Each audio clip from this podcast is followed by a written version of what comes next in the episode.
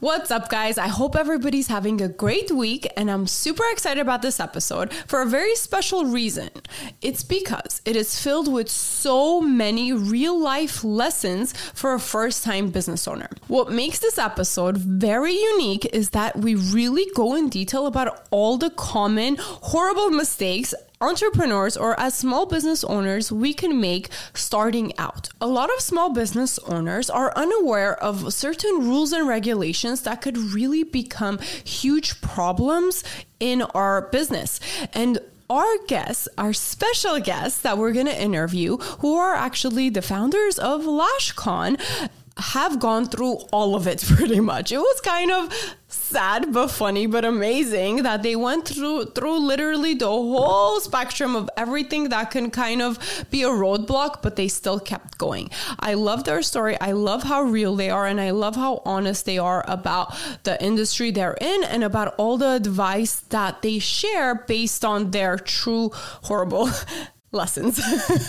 so stay tuned. But before we actually jump into that, I have something to add that was actually triggered by this episode too of the fact that, hey, it is okay to slow down sometimes or pivot and you know make different decisions than you thought that you that you thought initially you were gonna take with your business. So let me give you an example in my current life that it just became like a aha moment to me. Most of you know who've been following that I started my salon services back about it's almost two months now, honestly. And thank God it's been building and I'm treating it as like a whole new business because we hadn't done services for about two years and we had zero clients. Everybody found a new home after we closed doors, right?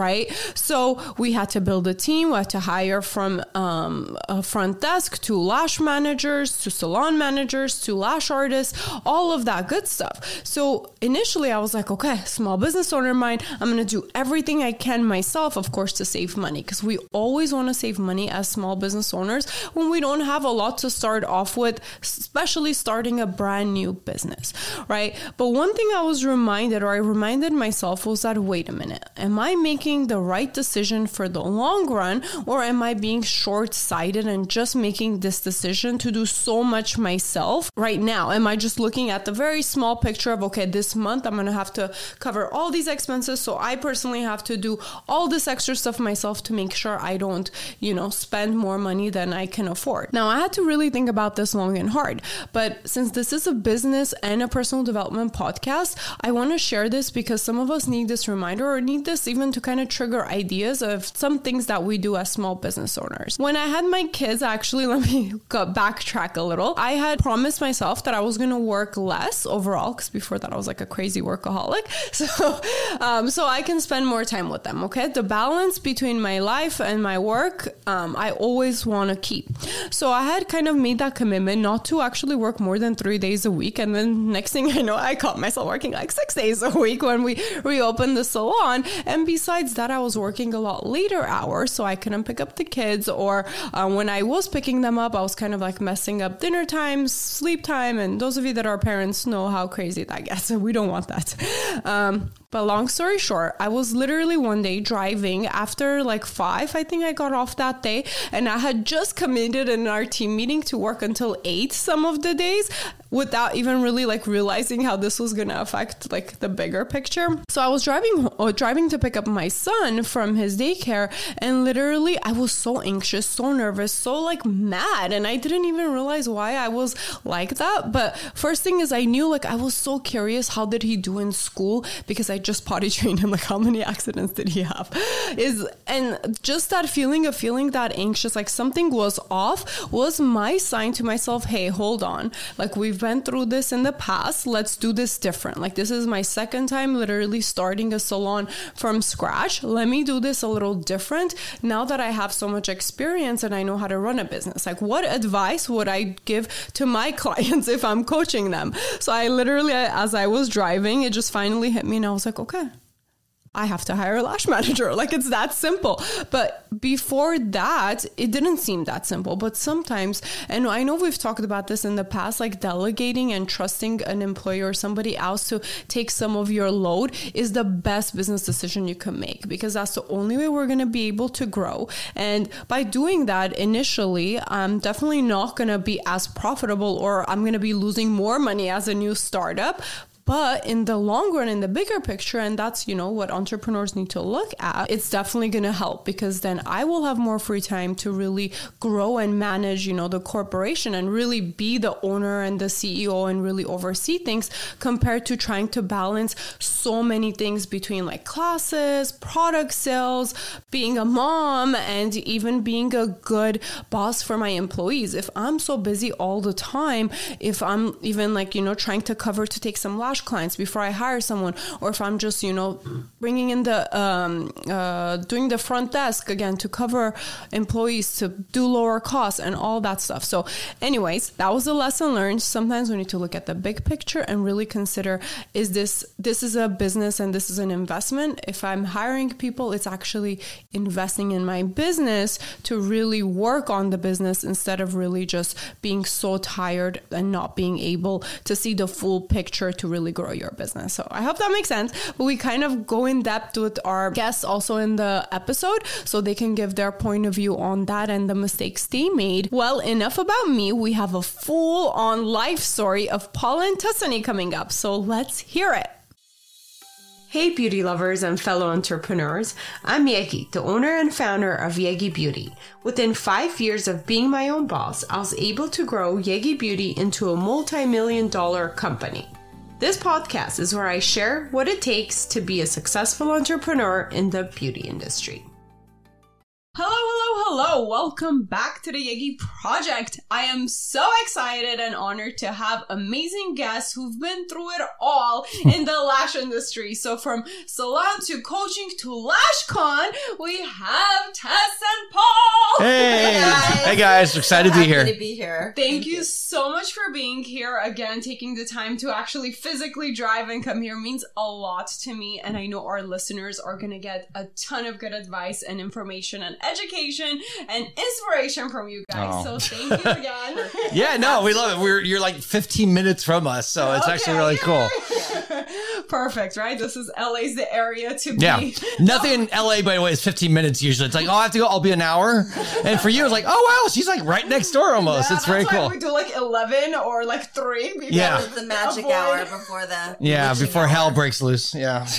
yes. So before we get started, can you guys tell our listeners a little bit about you? Those of you that don't have already know of you. That's probably almost everyone. No, it's, it's always it's always kind of fun because we we get to come here and we get to meet a whole new tribe of people because our industry is huge. Like there's Yes. always amazed when we go to trade shows and conferences and we meet people like, who are you? Like I. Yeah, no one knows it still. It feels like so. It's kind of cool. So yeah, well, you want to tell a bit about? Yes, I'm a lash artist first and foremost. Yeah. Um, I've been doing lashes since um, 2006. That's when I opened my business. How many years is? Uh, It's been 14, 14, 15. Yeah, where I l- losing track because it used to be 16, 16 years now. 16 years? I mean, you you first found out about in 2005 is when you really learned about lashes. That's But- like those are the dark ages. Well, like, right? 2000 It was so different. Yeah, Yeah. 2006 was the dark ages too. But What's so funny is that you look at pictures of when you first started. Yeah. Yeah. And you think you're like, oh my gosh, these lashes are fantastic. And then you look now, and you're just like, oh my Oh. gosh, that was terrible, right? because back then it was like if you put 40 lashes on, it was Oh, like no. amazing. Like I remember, Yeah. like I put like ten lashes on. Like this is a full set.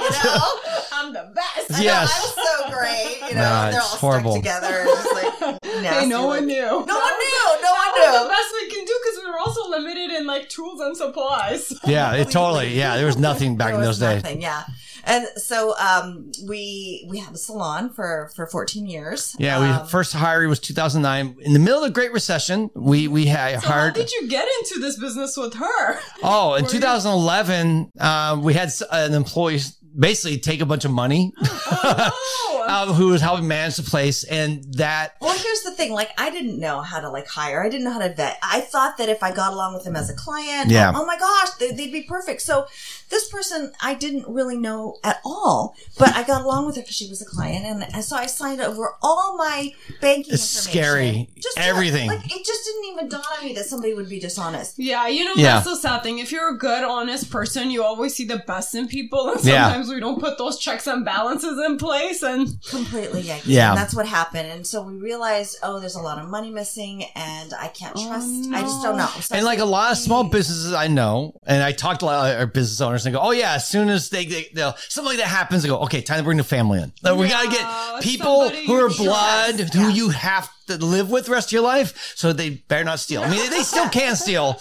but they're less likely. joint account. Yeah, yeah, yeah, yeah. So we also realized we had no systems, no tracking. So she came to me, and I was in this incredible, successful career in Hollywood, making millions of That's dollars. sarcasm. Yeah, and I. What were you doing? Yeah, I was basically uh, self-employed for about six, seven years doing video, um, mostly corporate video, um, vi- um, videos for ministries, for NGOs, for nonprofits, and and uh, that She was. changed your world. Yeah, yeah. She came along and says, "You know what? You really should be, you know, work with me because I'm on the winning team. You're on the losing team." No, she didn't say it like that. But I realized there was more money in what she was doing. I know. Yeah. That's what I did to my husband Exactly. too. Yeah. Actually, I stole him from his previous Exactly. Yeah, I stole she him. did. She told me, and I said, "No, what?" She's and then also us. We had actually had some marriage issues before this. Oh, we had major and marriage major. issues. Yeah, I mean, we were. It was not going to work out. But this is actually one of the things that actually brought us together. together. Yeah, Oh, wow. because for her, she had sacrificed for me in my early years because I want to be a writer, which just says a lot about how long suffering you are. um, I want to be a writer and be. That's that's why we moved to LA to be a screenwriter, all this stuff, And, and we're struggling. and we're we struggling. Struggling. And Really it bad. became a pattern for like 15 years. And I was just like, Done. I am done with this struggle. Mhm. I'm going to go out. I'm going to do this all myself. I'm going to make a living for my family. I'm going to Yeah. provide for my kids. And I realized, I mean, I had the ambition, I had the determination, but in terms of execution, Of Yeah. course. I ran into some Sometimes it's harder It's than hard. we think. and, and, and so I said, please help me. Please help me. Yeah. And So I, uh, in 2011, I quit my, what I was doing. I basically walked away from the film industry and I went and joined her. And we oh, basically, yeah. I took over all the business side because she hated that stuff. Yeah, you know, when you're an artsy person, the business side is just not fun and it doesn't come naturally. Yeah. It's very rare where you can like love both. Yeah. And funny thing, I didn't even know anything about business either. I was Oh, like, yeah, I I'll know. do business. I was an artist myself at the time. I'm like, I want to be a writer. I want to be a filmmaker. I want to do all these things. So when I came and joined her, I had to learn about business. And that's where, you know, it, there was a lot of learning. We, we, we, I always like to say, we probably screwed up everything more than any other person with business. But did. that's the best way to learn. Yeah, Honestly, it's I painful. had a business background, so um, well, not a background, education. I never Okay. worked. Um, I never had experience running a business. When Yeah. I opened my salon, I was like, "Yeah, this is easy." Yeah. But I did at least have my master's degree in business. So I was Oh, like, wow. I know what I'm doing. Yeah, yeah, yeah, yeah. so different. It is I had different. no idea what I was doing still. Yeah. I thought I could open the salon. I'm going to hire people. It's going to run itself. I'm just going to sit back, collect the money. No, no, no. No. it's It's it's kind of like learning to read, uh, learning to swim from reading a book. Like, oh, I think I got it, I got it. But when you actually get into the water and you're like, oh my goodness, this Yeah. is so I'm much drowning. Yeah, I personally enjoyed the mistakes and kind of the up and down. I saw it as a project to kind Yeah. of grow as a person and as an entrepreneur. I don't know how you guys felt about it, but it was. I would secretly like Yeah. cry and then get excited that I'm figuring. It's something both. It is both because there are moments where you just want to die because you just feel so hopeless. Like, I don't know what to do. And then, but once you begin to figure it out, there is also great joy. Like, oh, I cracked the code. I solved it. I figured out how to make this work. And so, yeah, and it I kind think. of builds your confidence a little bit. Yeah. Like, okay, I went over through this small hurdle. Now I can do Absolutely. the next next thing that's a challenge. And, and I guess it's like anything when you first start, you're just, you have to be okay being a beginner and be okay not knowing, be okay sucking and, and just be okay with that and just accept it and embrace it, knowing that the experience will come. Like for me, interviewing, like uh, a thing I didn't know anything about. I remember my first day in the job. I walk into the office for, with Tess and Tess goes, Oh, by the way, you're interviewing someone today. And I'm like, what? I never interviewed anyone in my life. I'm like, I have no idea what questions to ask. And so I sat down with her. I'm just like, hey. No, no, and and it was you talking. I know. I think I talked the whole time. And then you know he'd be like, "Yeah, I think this person is good," and then I'd meet with them and I'd be like, "What? What are you thinking?" I said, well, the first person we was we did hire her actually. I, but that I said, know, I know, but you became better. The bottom line is that you became better Yeah. because you realized the things to look for, Yeah. and also to slow it down to not be talking, like to convince No. them to Try work. to. I always wanted Yes. to convince everyone to join our team. I was like the coach, the, the cheerleader, like, hey, we're amazing. Look at all these cool things there in our know. company. Honestly, and and the I've been employees like, of that too. yeah, well, because we're so excited about our business, right? We uh-huh. love our business. We think we've created the best thing in the world. You're So, so excited. yeah, you want to tell them about yeah. it. And like I said, if you're honestly a truly a good person and you you and you see the good in people, a lot Yeah. of people naturally want to see the best. So that I've made that know. mistake too. Good I've gone, blunders. give me whoever you want. Like Yeah. it's okay. Like We'll I won't see work. any. Of, yeah. Yeah. I won't see any of No. your fault. I'm just gonna coach you, train you. You're gonna be the best. Yeah, everyone will be the best. So that was the thing. My first day in the job, I didn't know how to interview. I did a horrible job,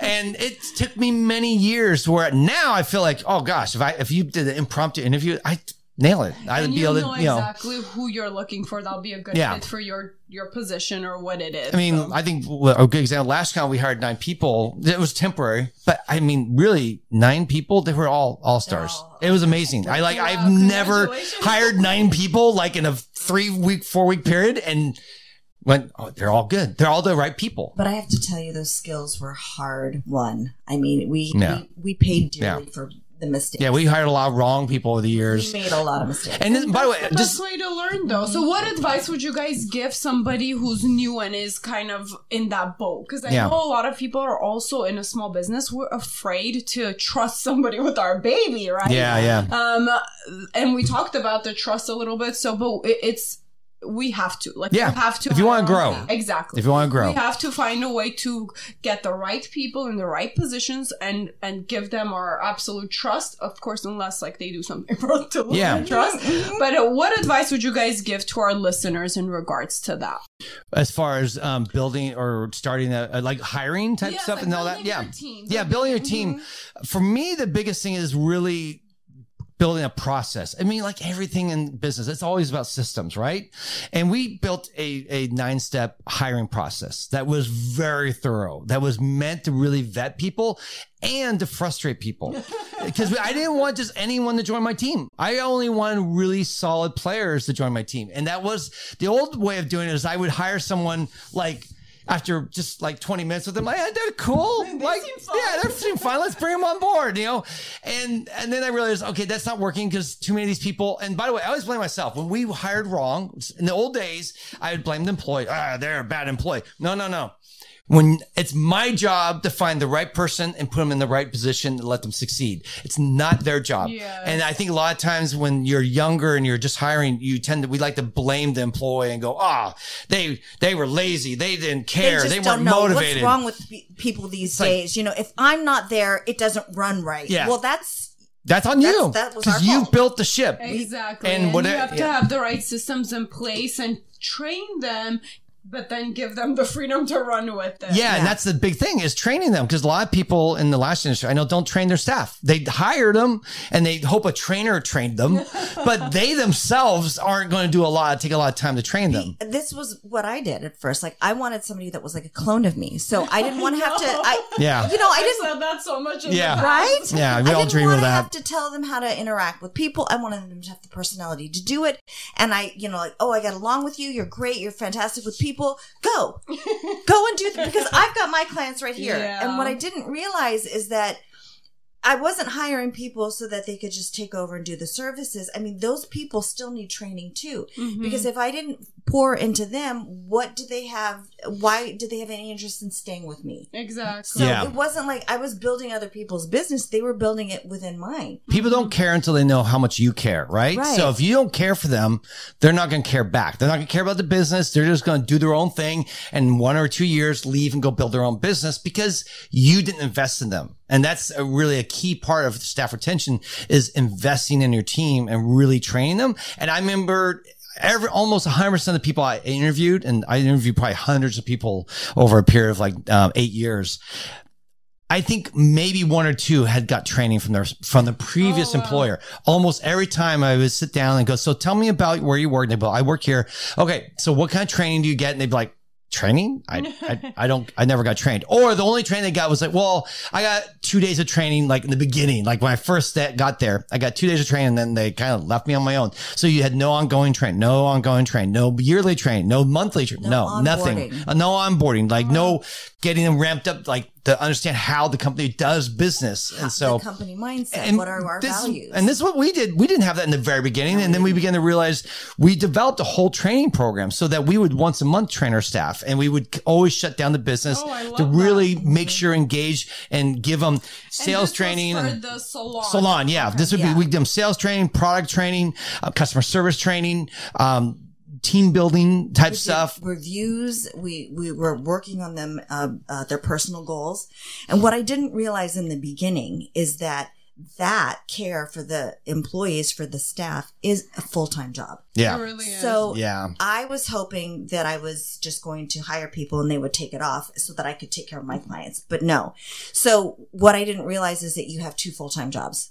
Your clients yourself and then building the business. And then if you're a mother, that's another full time job. Yeah. Something's gotta give. Something gives. Yeah. Something's got to give. So I encourage new lash artists. It, it- lots of times they think, oh, one day I'm going to have a storefront and one day I'm going to have all these employees. And that's great. You know, that's a great goal if you've got those skills and you know what it's going to if take. it's right for if you. it's Yeah. right for you, but it might not, you might not have those skills.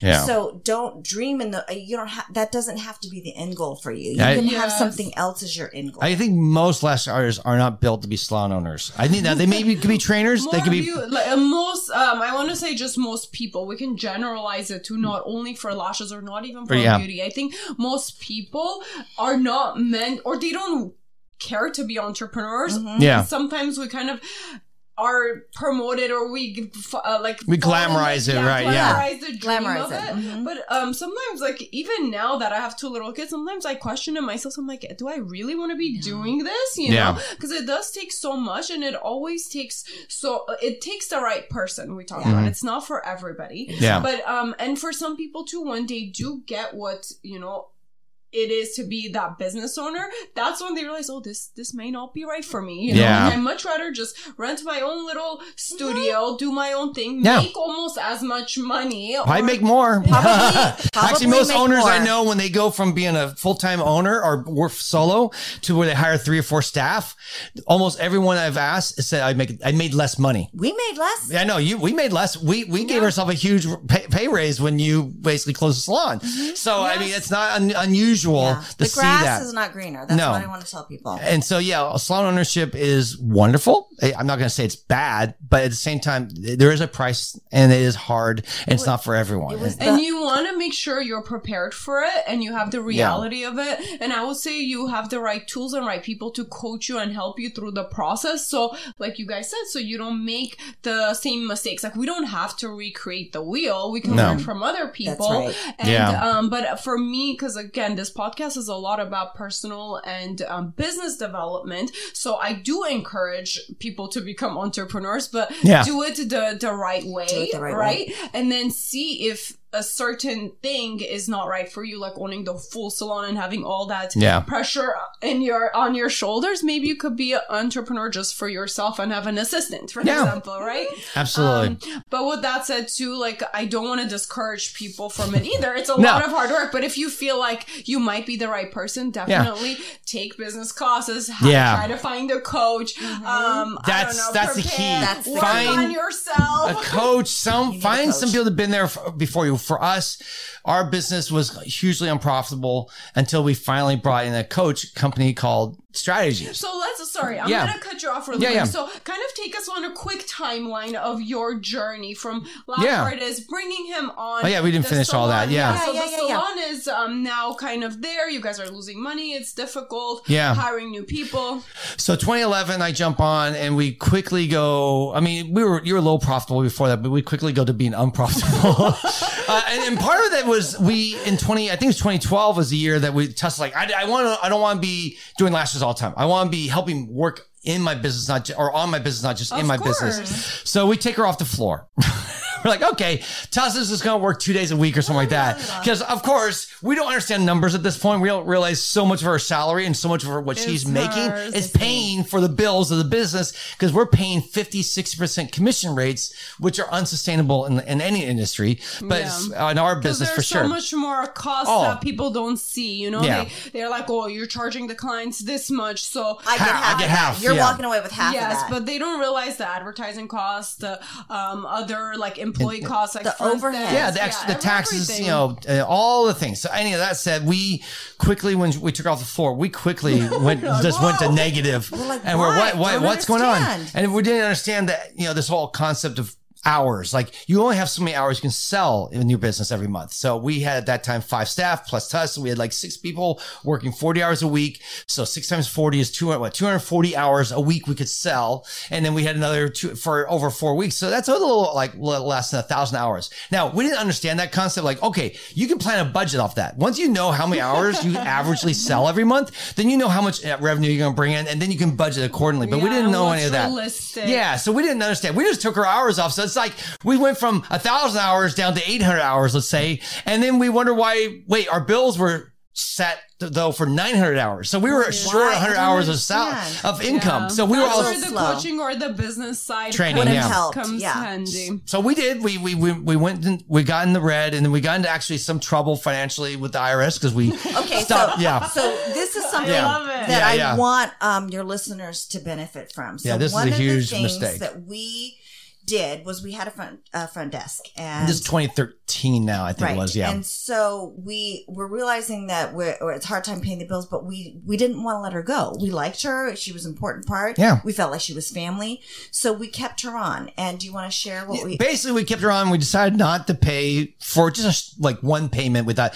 we're going to hold on to our payroll taxes and we'll catch up next month. we'll pay double the yeah, next we'll month. just pay double next month because we just need to get uh, things Like back in order, up. catch up. We're really behind, and we went. I And me- honestly, any new business goes through those things. So Yeah. it's it's normal. A lot of people don't talk about it or they don't stick through it to Yes. kind of s- like readjust and figure it out. They just be like, okay, I'm closing shop. well, Yeah, and this the people- was one of the biggest mistakes of our Oh, no, easily. entire lives, and Okay. we It haunted us. happened? So basically, payroll taxes people don't realize um, you have you collect if you're an employer, you collect taxes on the behalf of the government, and you usually when you have a payroll service, they'll just deduct it automatically out of your bank account and pay the the IRS and the, the state that you're in. We because um, we had more power over ours, I am because with our payroll service, I could actually just delay and say I'm not going to pay this. I'm going to hold on to that money and keep it. And it was like you know eight thousand dollars. Let's just say I don't remember how much it was. Yeah, it's at least like seven point something. Oh, yeah, percent. per Seven and a half percent. employee, And when. Yeah, you, per when you employee. think about it like that, it's so painful. It's we'll very explain painful. why. But so I kept that like- money, the eight But thousand. you know, eight thousand now may not seem a lot, but Yeah. when you're starting out, you're negative. You're really like hustling, trying to work. That's a lot of money Yeah. for Yes. some people, you know. So and yeah, and so instead, and now the thing was, if we had let go of, and we had two front desks initially, we were paying them about eight, ten thousand dollars. Um, if we just let go of our front desk, we would have not run short. We would have been fine. I would have worked front desk, but I felt like my job wasn't. I was weird. I didn't understand so yet. you We didn't understand. the big. I I didn't the look at my business side. budget, didn't understand P and Ls, didn't understand cash flow plans or any of this stuff. Uh, It's so balance funny. I'm sure a lot of our listeners listening to this are like, wait, Yeah. all this goes into a salon. Yes. Yeah, yeah, no, but we also felt in some ways it would be losing face. We didn't want to have him, you know, lose the front desk and you're going to have to go back. and And, be front desk. we and that, didn't understand. So we finally we kept them for a while, but we finally I think or maybe it was No, what 2012. It was tw- yeah, no, we let them go in 2013. You're right, beginning of 2013. So 2012 this is all going on, and finally we realize we can't afford this. We and we we start paying our taxes again. We get our house in order, but we have to let go of the front desk, and so we let That's go of the front desk. smarter But by the time that we let go, we never caught up with the taxes. We owed how much did we owe to us Okay, wait a minute. So we ended up owing $70,000. to the IRS However- in back Oh taxes? my goodness. But but this is the worst it part. It adds up quickly. Oh, when no. there it is adds up quickly, and and then the fees we actually ended up paying one hundred and forty thousand Back. because we paid double in interest. So when I think about the original bill was only eight thousand. Yeah. It took us eight years to pay this. Yeah. Wow. Yeah. So the bottom line is never, never, never, never, never, ever stop payment on your taxes because Yeah. it will haunt you and you will never and the be process able to get rid snowballed because we got so far behind. We realized we can't catch up. We tried to then the catch up, but we couldn't. There is no relief for that. They will keep charging you And then, keep yeah. charging you, and it is shackles, literal I'm Yeah. sorry you guys had shackles. to go Yeah, through I that. mean, I, I mean, here's the thing. I actually, this is how dumb I am. Um, when we first you got- were inexperienced. inexperienced. Oh my when we got when we when we negotiated our deal, and this is where I also could have negotiated. One of the things, by the way, the IRS, IRS. is willing to negotiate with you. you can I do it yourself. About to say it, so I have a little background in uh, Yeah, accounting. I did not realize how helpful actually IRS can be. Everyone always paint this evil picture. No, oh, IRS 'cause is they evil. want they want the money pay, and they want you to so they succeed. will settle. There's some jerks and there's some nice people, but most people I ever worked with the IRS have been actually very nice. Um, but I ended up paying someone to help us negotiate our IRS no. deal. You know, you hear these ads on And the radio. I think we paid five thousand dollars to this company to do what I could have just called and negotiated myself. So if you're in a desperate situation, those ads that you hear on the radio like, "We can negotiate you down, pay it's a pennies on scam, the it's dollar." scam It's- artists. They're scam. it is not true. Most of them. I mean, there are So probably I some guess the legitimate ones. lesson learned is make sure you do your research on something before you jump, even when you feel desperate. I feel like Yeah. that's honestly a lot of like the scammy businesses. They target people who are in Inexperienced, desperate, yeah. desperate like bad situations, and you know it could be your credit, like money you owe, um, Yeah. anything like that. When you feel like you have no other choice, they literally take advantage prey of you. Oh yeah, they Yeah. do. We we ended up taking a loan from um, basically like a loan shark, and we because we needed some money to get us Mm-hmm. Yeah. between, and we took this money where they take money out of your. really oh, we so tried to. Oh, we were yeah. desperate. We actually did one of those deals where they take a loan and then they take a percentage of every uh, cre- of what every charge you make. so no, no. you if you get hundred bucks, they take ten. Like I of wish every met ten dollars. sooner. I was like, Oh no, my- don't I No, know, I but we were so desperate to find just to be able to pay our bills. I mean, even with the IRS, I when we got this deal worked out, they didn't know she had a deal where we are paying like two hundred dollars a month, four hundred dollars a month. It was nothing. It was like four hundred bucks a month. They didn't tell me. By the way, that's not enough to cover the principal. So our interest was was, like a thousand dollars a month or five two thousand dollars a month, and we were putting four hundred dollars a month. That's why we ended up paying one hundred forty back because for the first couple years.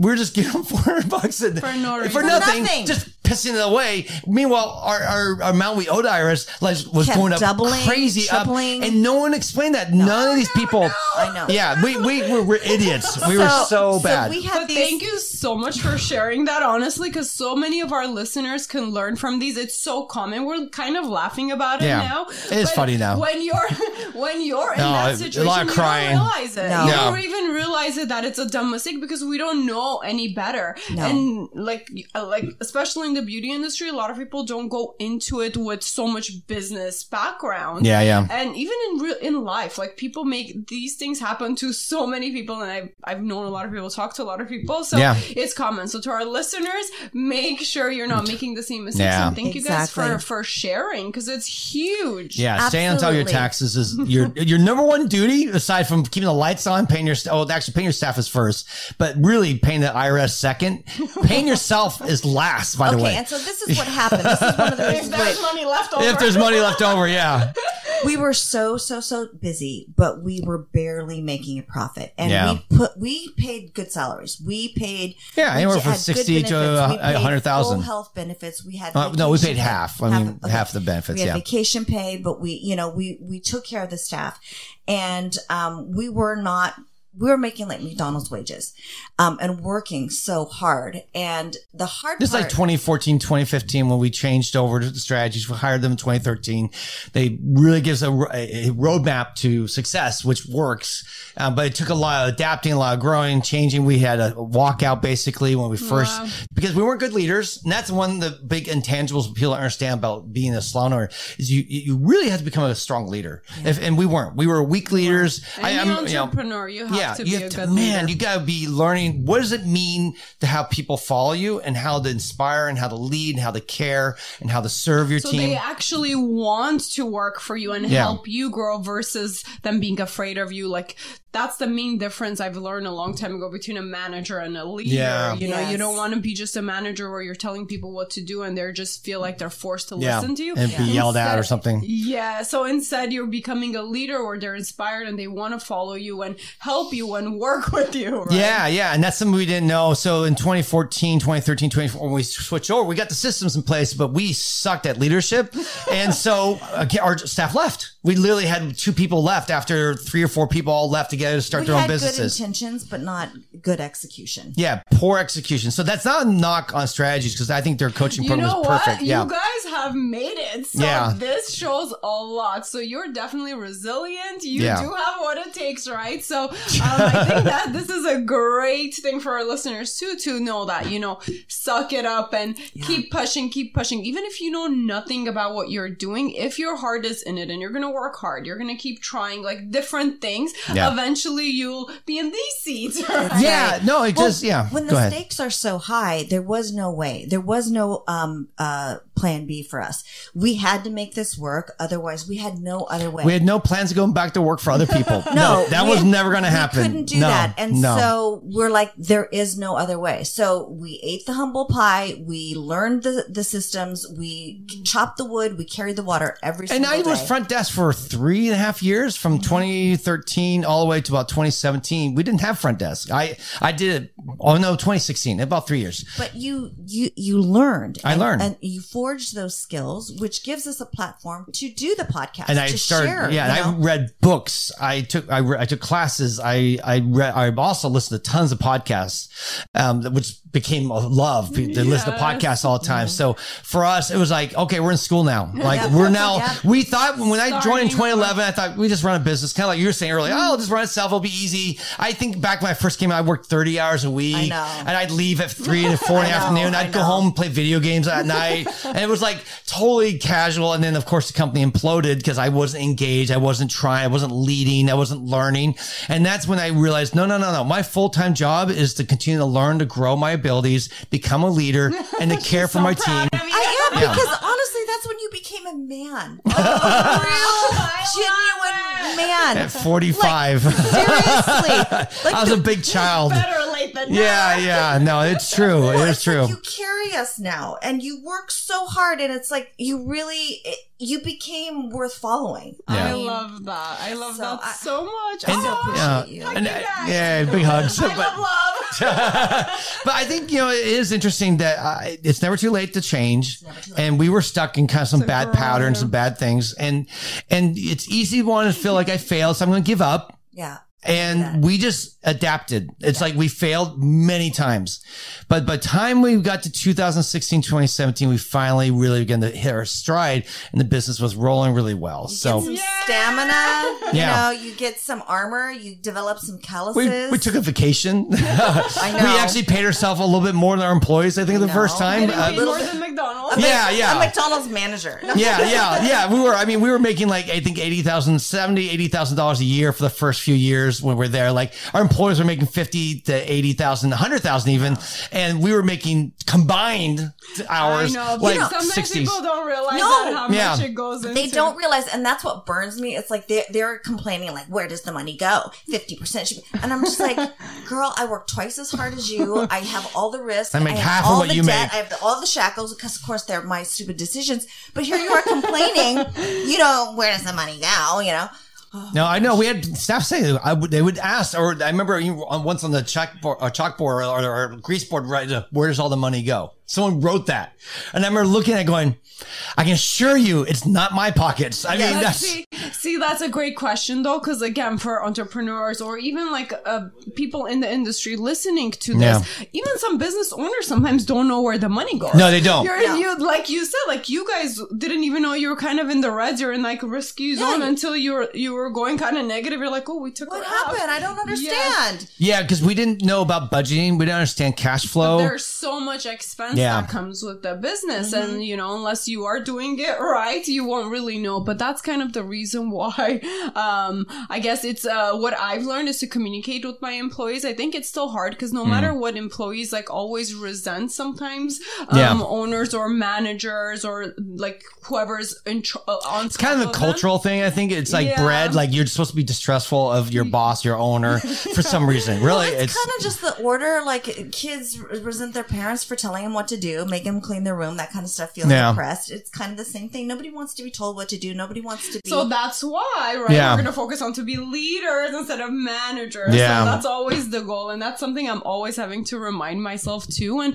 I think it's worked for me pretty well. Overall, I've had a pretty good team. And Yeah. I think most of the time, most people are pretty under, like, pretty happy and uh, yeah. Um, No, it's- yeah, it's- very hard. Like that part, I think people don't think about that relationship between like employee and man, uh, manager or owner. Yeah. It's, it's, it's, I think a lot harder on owners than it is on employees. Yeah, I mean, I never like using the word boss because I always felt like boss is a. cr- I- It feels crass to me because it's like I'm doing bossy around. I always liked leader mm. or ser- I like the term servant leader too. Something I got from Dave Ramsey from mm. EntreLeadership, where he says, you know, as a leader, you're only as good as, as really as as good as you are serving your team. Mm-hmm. So when you serve your team, you're always thinking about what do they need. Like I realized as I got further into it, in the beginning, I just thought, oh, I'll just manage the team, like you were saying. And then I realized as I got more into it, I was like, no, no, no. My job every day is how can I make my staff's life better? Like, how can I provide value for them every day? Whether it's, hey, checking in with them, saying, how are you? Any problems? Anything I can do to giving them a career path where they could grow and have, have success and both personally and professionally, not just caring about their business side, Yeah. but caring about them personally. What dreams do you have? What do you want? Do you want to have a house? Do you want to have a family? Do you want to have, you know, get married? Do you want to go back to school? Whatever it is they want, you, you gotta be aware of that and be there to help make that a reality because my job is to serve my team. Oh, I Oh, I didn't love get that in the beginning. I totally was like, you're just here to serve me and make my dreams a reality. And it so was I can like, make a no- profit while I'm not there. yeah, you know? so I can go on vacations all the time, and then it, that didn't work so well because no one, yeah, no one wants to be like. And I see this. This is one of the things that scares me because I see people online on Instagram. Some lash bosses will just say, and they're like traveling the world, and they're doing all these things, speaking, and they're doing all this crazy stuff. And meanwhile,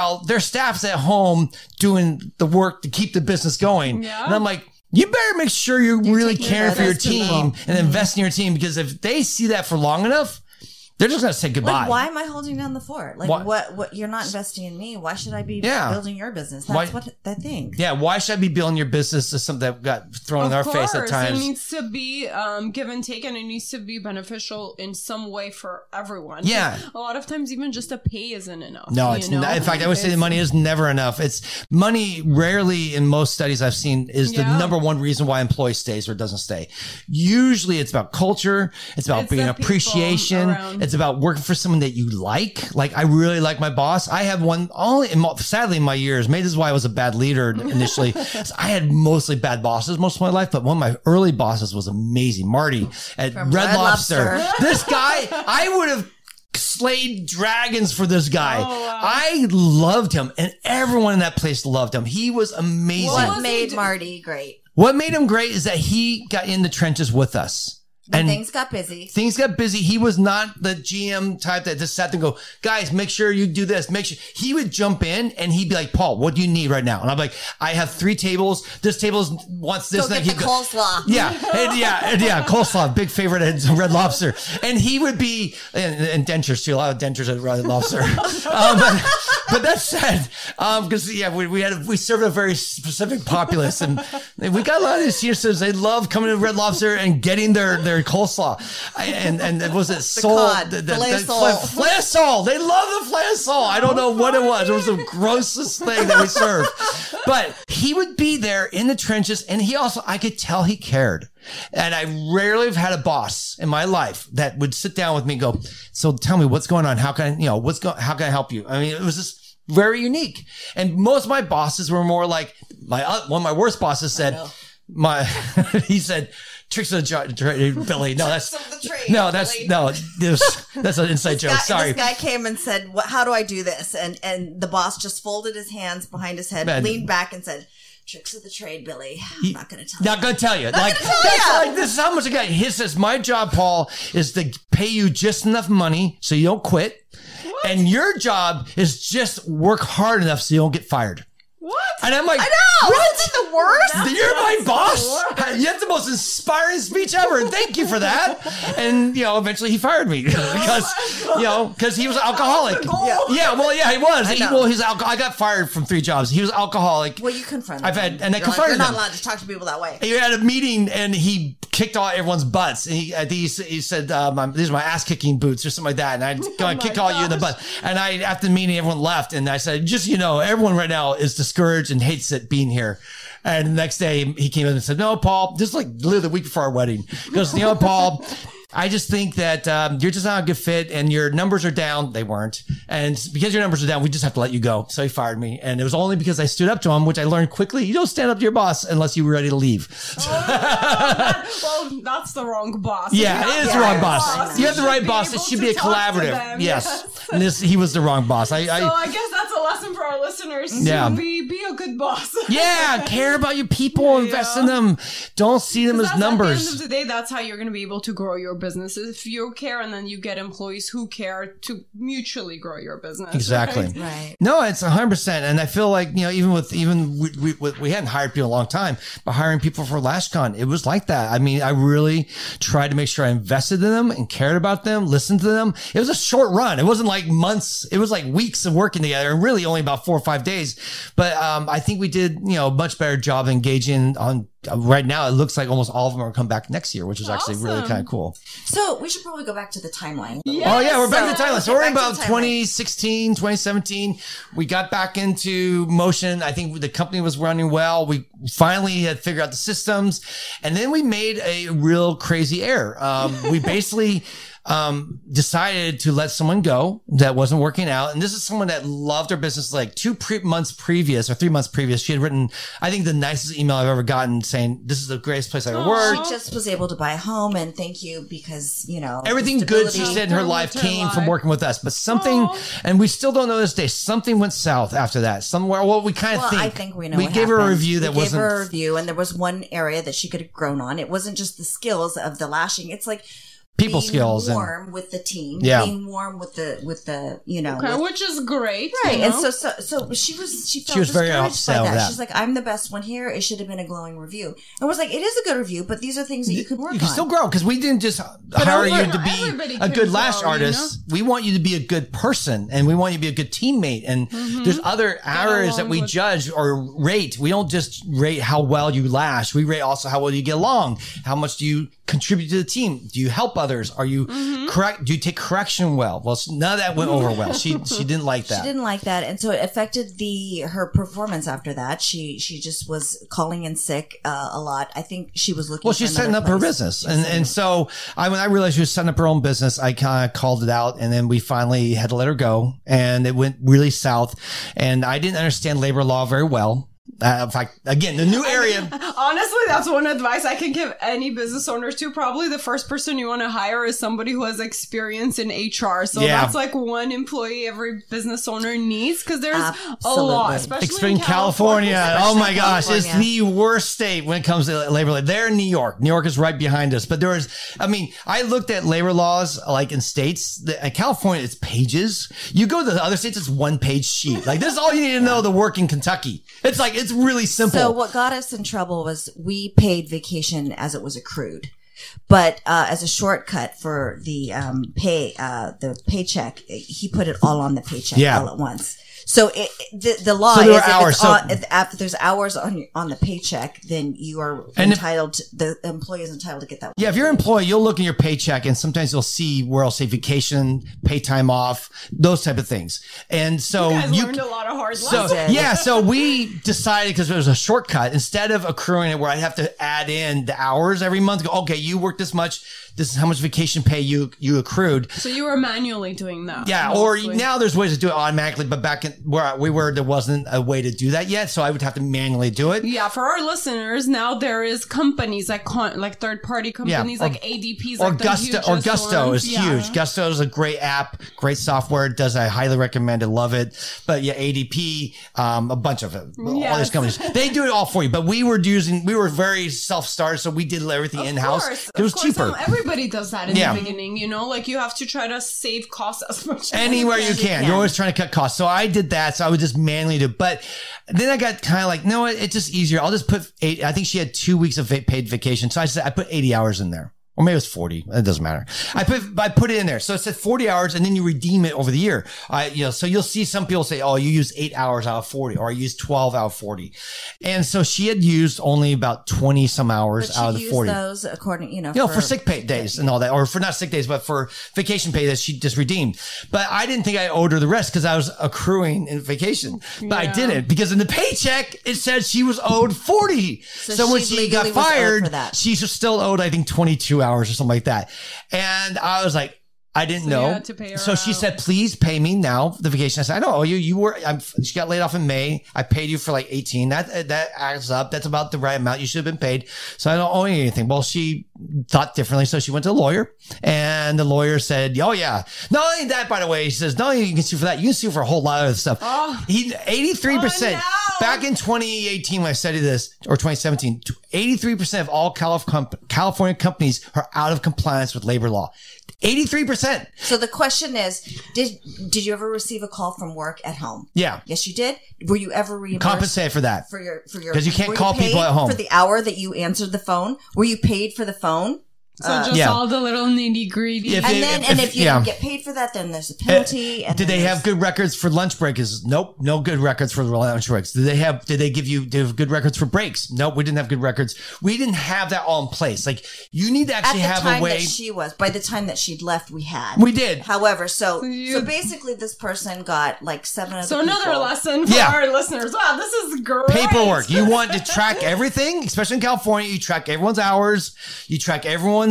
Everything has to be um, on paper and agreed So to, and give, schedules and all that. give our listeners uh, a, a um, deputy? It's an app. yeah, deputy's great. and it's wonderful. It will actually track their breaks and make, and they will confirm that they've taken it or they've declined it. Yeah. So if you have, and that's what we use. It's called Deputy. Deputy. It's an app. It kind of uh, almost goes hand in hand with Gusto. They're both apps. It will help and you you can use it on a computer. yourself. And Deputy just at the end of the shift will say, "Did you take your two breaks?" If they say yes, then they do. If they say no, then as a manager, you'd come in and say, "Okay, I can't be getting no's anymore. I need you to take your breaks because you're required by law. I'm required by law to give them to you, and it's good for you, by the way, to take breaks So every day." So you know, it's on the employer. Even if you put it in the schedule, but the uh, the employee doesn't go on break, It's it on the employer. Your, it's on the employer to say you need to leave In California. now in California. in California. And So- also, yeah. Yeah. So, and if you also don't give them a full 30 minute break, you get, it's an hour penalty. Anytime you miss something, it's an hour penalty. If they go over by, let's say five hours without a lunch break,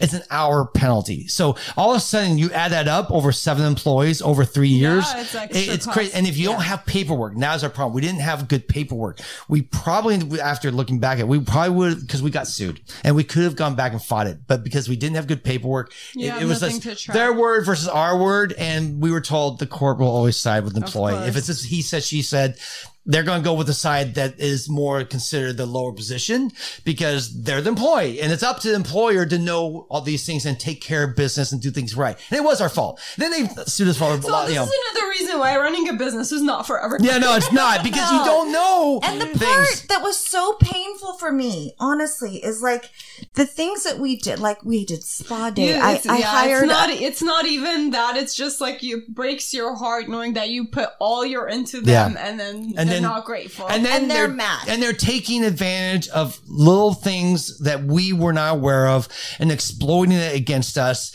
because they had a lawyer that was like super aggressive and not a nice guy, which lawyers often aren't. you want that guy fighting for you, by the way, but our lawyer was actually super nice and didn't want to fight. And she later we found out was not a good lawyer. You, but another job. tip here. You got to pay top dollars for your lawyers. Don't pay. And accountants, you Yeah. gotta pay Yes, top do Don't not take the go discount for lawyer. The discount lawyer because No. you will pay for it. It was another thing. so costly. It, while she didn't cost as much for the fees, it cost us our salon because eventually what happened is You're supposed to be protected. You know, you have your private and for corporate, like the very basics. the corporate shield is supposed to protect you She privately. didn't remove me personally from from the um so uh, personally i was liable for this uh when it was supposed to be the business which is basic 101 stuff. So make sure that you Yeah, so again, another amazing lesson. Everybody who wants to run a business, not only a salon, has better be taking notes on these. And honestly, like, we do learn this in business school. At Yeah. least, like, you're aware. So when you do open your business, you kind of know what to look for. But a lot of people don't know. So No. please make sure you guys are taking notes and don't make the same mistake. Yeah, you got to be an S corp or an LLC, one of those, because that protects you. L- S corp, especially once you make over a hundred thousand, you should be an S corp. Yeah, and this you know, is our, you know, advice as from our experience. Exactly. It's Talk not, to a CPA. It's not legal advice. talk to talk to CPA. and once you're legal ready to advice. get business going, go get the professionals, but pay good money for that. Don't find the cheapest guy in the block because that's what we were doing. And like always, so many times it was because we went cheap on something. We tried to find a low cost solution, and that ended up being a high cost problem. it wasn't worth it to pay No. less And No. then honestly, since we're all in kind of the now, since we made it through all this craziness running our own businesses, we're both um, in uh, kind of the coaching area. So I do want to like give that so much credit. It helps so much to find people who are going to be there to kind of hold your hands through Yeah. it because Yeah. you will, you think it's going to cost you a lot to pay a coach or a, a company or, or, you know, Yeah. lawyer accountant. But in the long run, if you don't get that help, it does end up costing you so much more. Yeah. If not even in money, in time, right? Yeah. Um, completely. so just Well, like no. the 8000 if we had just paid that 8000 we would we could have saved 140000 Yeah, yeah, and, and it's kind of like a theme of our life, isn't it? And uh, we always like to pay more because we're so generous. your kids are going to be set for success. 'cause Yeah. They know everything. Oh, Oh, they're like, "We're not gonna do None of them want to be entrepreneurs. I'll tell you that. They looked no. at us. Now, the funny thing is that I mean, I will close the, the the timeline here. Is after that lawsuit, we we got bad advice. We settled for an amount that was way more than we could afford, but we were told, "Don't worry, they'll work it You out in the bankruptcy negotiate or that. whatever No, bankruptcy." But was there was a, they still decision. there was a, there was a, a court that actually helps you figure out. Well, maybe the settlements like it was over six digits and they say it's this much. Oh, you'll go to another court and that court will negotiate a deal that makes more sense for you financially. Wow. That doesn't exist. There's no negotiating. Once you, they, you settle in court, that's what you owe. yeah. So we ended up closing our salon in 2019. We basically knew COVID was coming and said, "No, what? We don't want to go through COVID." No, that wasn't it. We just went. We basically thought, well, we could pay them the money, and we already we're still paying the IRS. We can pay them.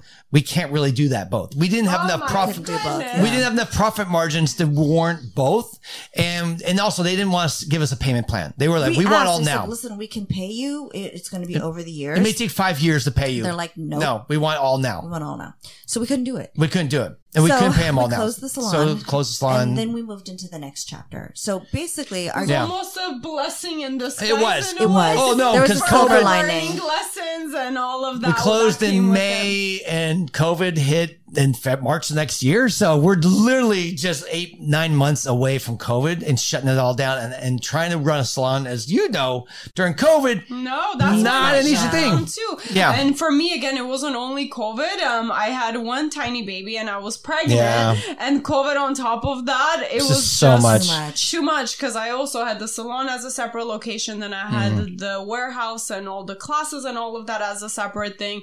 It was just a lot. Too much to But carry, yeah. Too much. So that's when you know, like that's the hard lesson I learned too. That it's okay to kind of close, Yeah. almost like accept the Mm-hmm. pivot and s- close something down or accept maybe a failure, however you want to put I it. love that, And then accept the repivot, pivot. you know, Mm-hmm. repivot whenever you're ready. And actually, like literally a month and a half ago, I decided, oh, maybe I'm like ready now to re get back into services. So we Yeah. literally started doing services, and I just hired like three lash techs So we're, Yeah. it's it's flowing. So if you're in a place where you feel like this is just too much, it's really not worth your health. Like Yeah. it's okay to take a break. Like that's for the sure lesson I learned. Yeah, I mean, I think for us, I think that that was hard at first to think like, oh, we're failing, right? And, and worst thing, we had announced LashCon or had hot- brought some So speakers.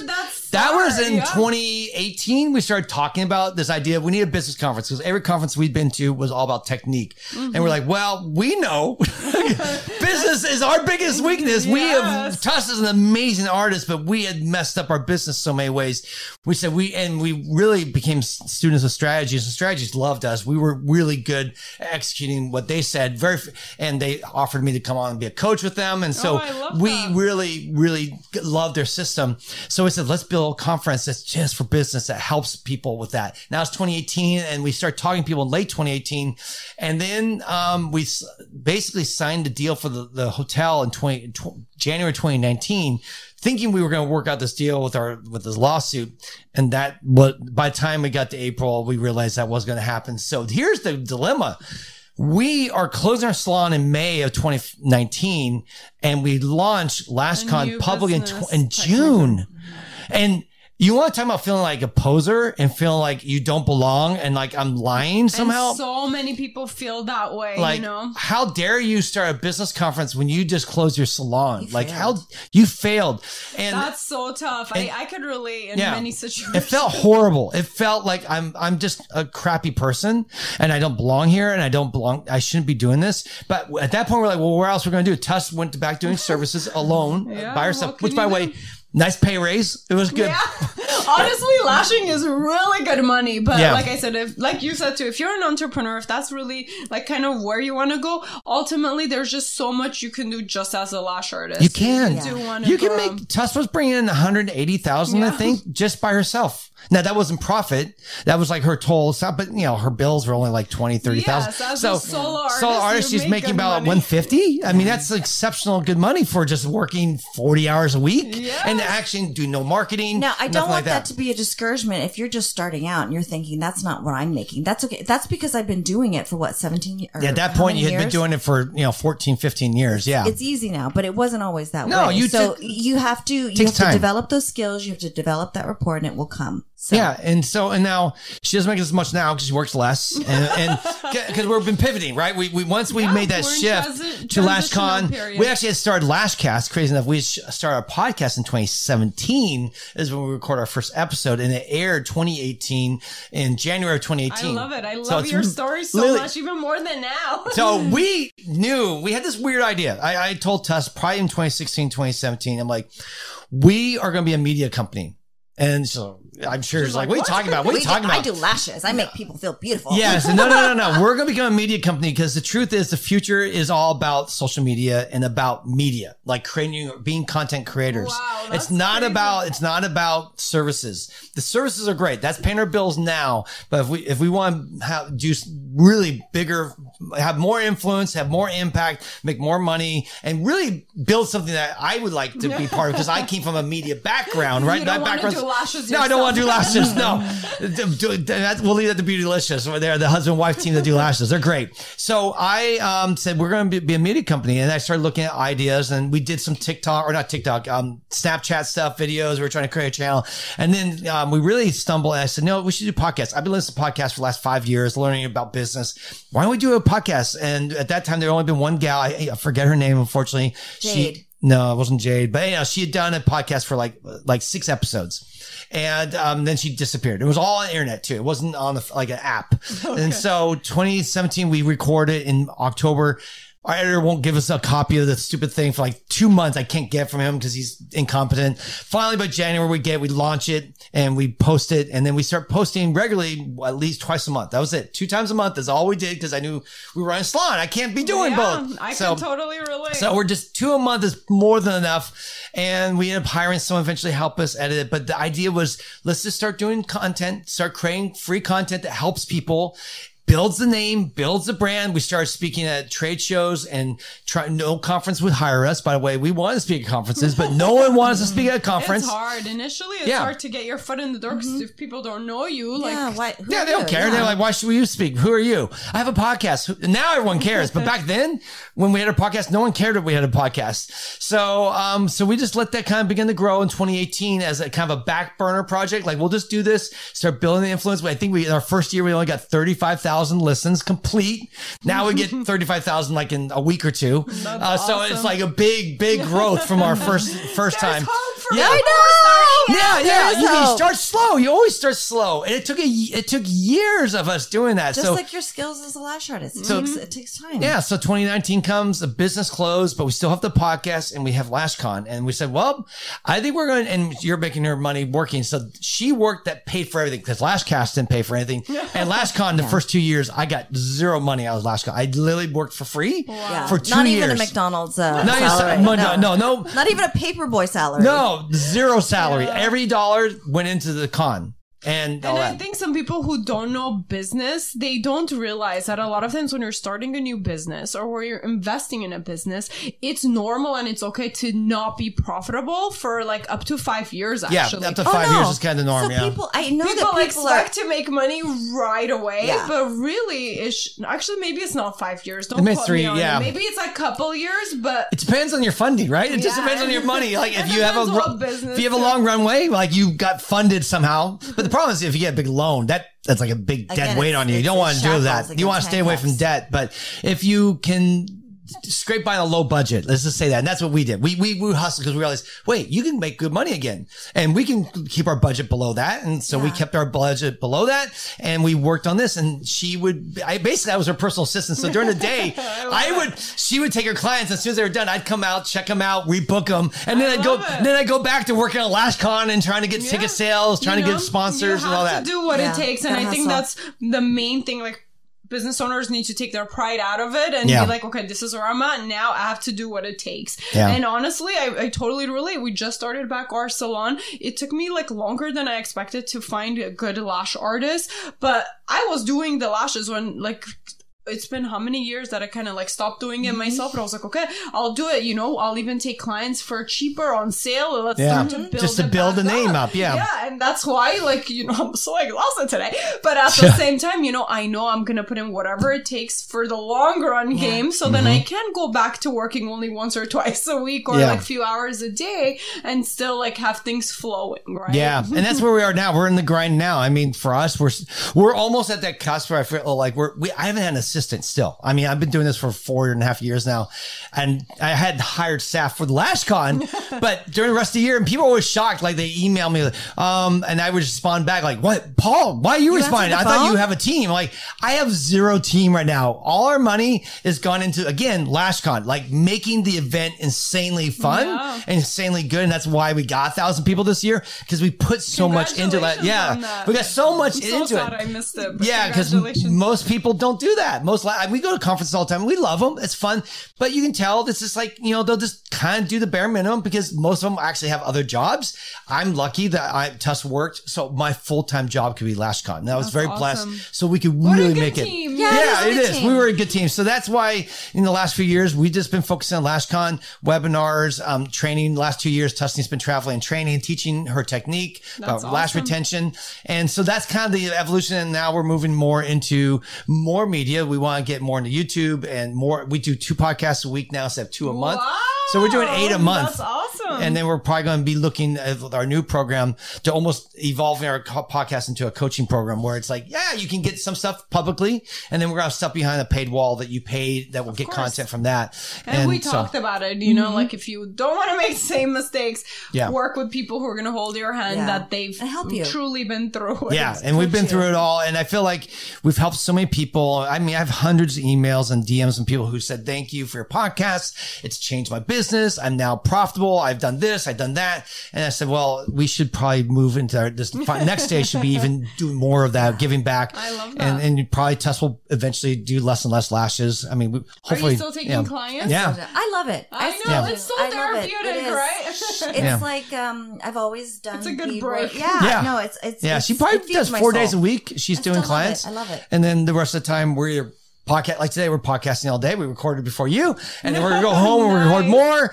And um and then so and next year we're adding more like youtube and other elements to it. it. so but you know it takes time. It's i always have another saying it always costs more always takes longer and always costs more. always costs more, always takes longer. Yes. So uh, you know, everyone has these plans like, oh, in three months I will do it this. And Yeah, it's like houses and construction. yeah, Yeah, yeah, yeah, yeah. No, no. longer. My dad built two of his own homes. My dad was amazing, and those projects took doubled the time they took. At And least thirty percent more. I think that's that's kind of the the number. Whatever they estimate, it's Yeah, always thirty percent more. Yeah. yeah, it always had more time. So for us now, I mean, it took us, we didn't expect uh, LashCon to take three years to- for me to get paid, but it did. Uh, but at the same time, we also, But you now know, you have it set up. Yeah. Yeah, it could keep bringing in revenue. you know? yeah, and now this last year I finally got paid what I think is a good salary. But it took me three, Yay, it took now the first three years of Honestly, sacrifice. Yeah. breaking even and passing to the green and profits. That's a huge It's huge. accomplishment. So Yeah. you guys should really go on a vacation again. Yeah, yeah, yeah. Well, we are. Yeah, we're realistic. We're going. To, we. The good news is, like this last year was our first year where I felt like we really kind of turned a corner. Like, okay, we figured some things out. We got some good systems in place for our business, and we did. We, we took more time off this year than we've ever taken, Oh, easily, easily. And we've.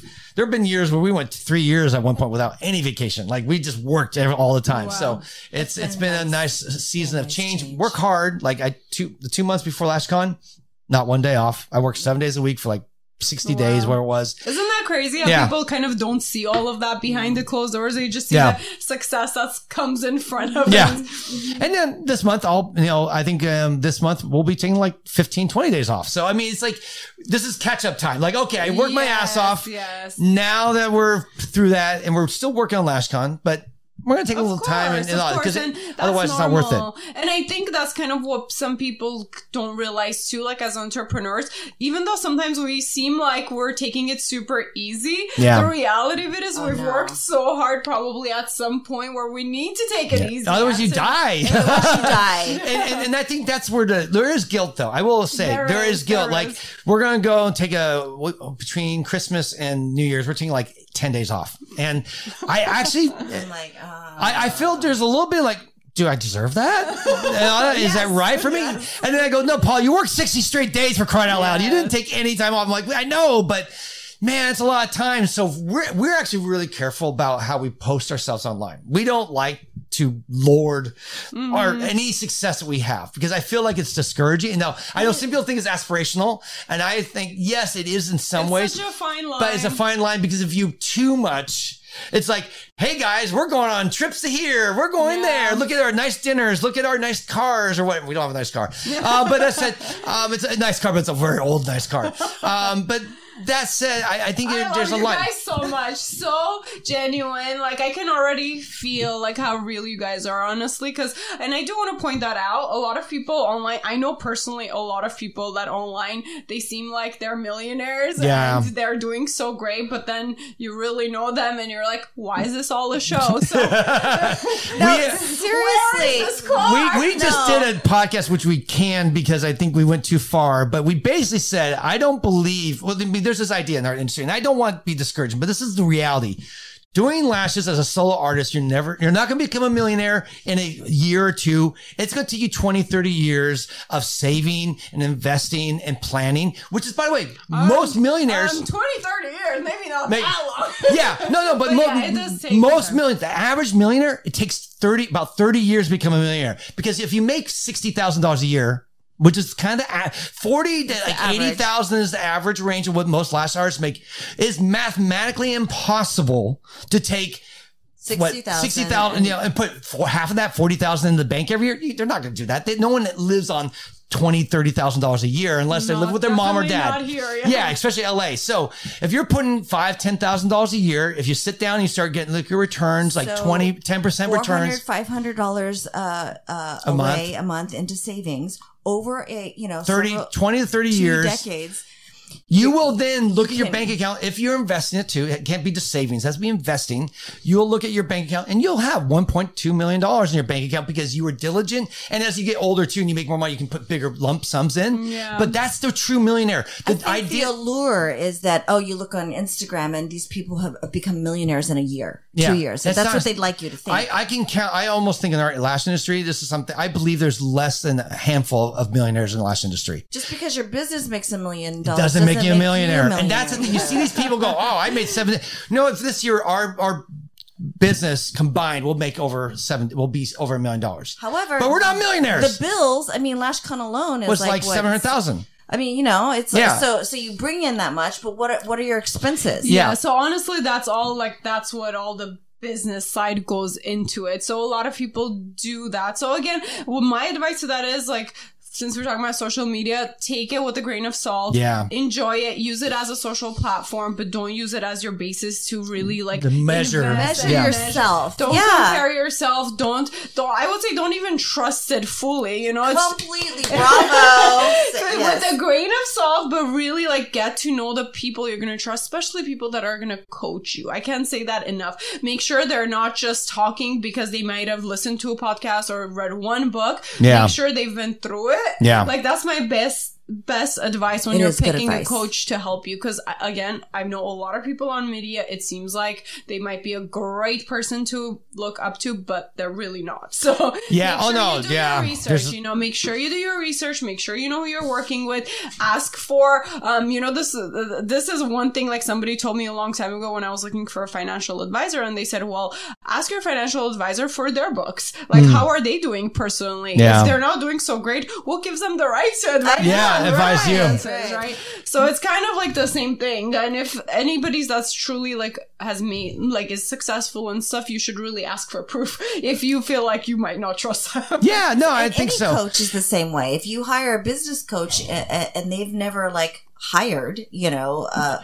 Yeah, that's the thing. I see a lot of coaching going on in their business, and they're like single practitioners teaching people how to build salons. I'm like, you never built a salon. Yeah. No offense, you might be a wonderful sweetheart who loves people and wants to give the best, but you've never hired anyone yourself. kind of like teaching people to swim from the book. I mean, Yeah, if you don't know how to talked swim in the actual water, you know, you can tell them all about the book, but it's different when you actually get in the water. And you don't really necessarily have to be the best business owner to teach, though. I will say that because I know, like in sports, often the best coaches aren't the best players. In fact, a lot of times the best players are just very average coaches or bad coaches. it's a different skill. it's a different skill to It's be able to teach. skill. So you can be like, well, I, you know, business wasn't so good, but I can teach business because I studied it, I learned it. I, Yes, I, I can, yes. and I've seen results from my students and all that. So I can see that there is. yes, I totally agree, honestly. And again, teaching and having the art of something, I totally think it's a two separate things. Yeah. You know, sometimes even just a lash artist, you can be an Yeah. amazing lash artist, but doesn't mean you're going to be an amazing teacher. You can be an average lash artist and be an amazing teacher, right? Yes. I think that's possible. I don't think I you have to think be the yeah. best I lash agree. artist on the planet to be a teacher. No, I think so. I think it's as long as you know how to communicate and you're teaching principles that are patience, right and all you that. Know, yeah, you have patience. You know what you're looking for. Honestly, um, I've seen, I've had some good educators actually that they've um, been able to be good educators, but they might not be as perfect as the service providers themselves Yeah. but they know exactly what they're looking for although they can't do it but they know when to recognize it if somebody else is doing it too Exactly. so i think that's the comparison to like the sports coach you guys Yeah. were talking about as well so I, I, I definitely agree on Yeah, that Yeah, hopefully that's encouraging some people Yeah. right now who may be like, "Oh, I can't be a trainer because well, I'm not the best." That's okay. different okay. That's It is okay. different it's a skill different skill set. You might be a natural teacher. Yeah, I mean, it's a that's a, different skill. skill set. Or more likely, you're gonna have to learn how to teach. Because Yes. just like you're gonna learn how to be a salon owner, learn how to be a lash artist, you're now also gonna have to learn how to teach because that's not an innate skill. You might have natural abilities, but I would encourage you if you want to be a teacher to start studying about teaching. Yes, yes, it's it's different. Yeah, they're all different. Everything is a skill, and I personally believe like everybody can be whatever they want to be. So, Totally. but you just have to work on it. You know, nothing comes naturally. Some No. people think being an entrepreneur, being a leader, or being whatever, it just comes naturally. No, Some- no some such thing. people, No such thing. Some No, people may skill. it may be easier for them. They might have been through whatever throughout their life that is seems like it's more natural to them, but it's because how what their life has shaped them to be that thing or that person. So if you if people are listening and they do want it, don't feel discouraged. Feel um just know that you're gonna need to put in the work to become that thing that you really want. Yeah, right? I mean, like I, we, I love Alona came on out from uh, Revelation came onto our podcast, and I don't think people realize how much sacrifice she did to get where she was. Everyone just sees now and go, "Oh, look at her! She's got this beautiful lifestyle, designer shoes. got the nice clothes, has this beautiful vacations. brand, and lives in a beautiful part of the Laguna. of, of Laguna Beach area." And you go, "Wow, she just got was given to her." Like, no, she came on our podcast and shared like. I lived in a one like a studio apartment with her boyfriend, and he she made him um Walk dogs. walk dogs to make extra money, and they I think they got rid of their cars.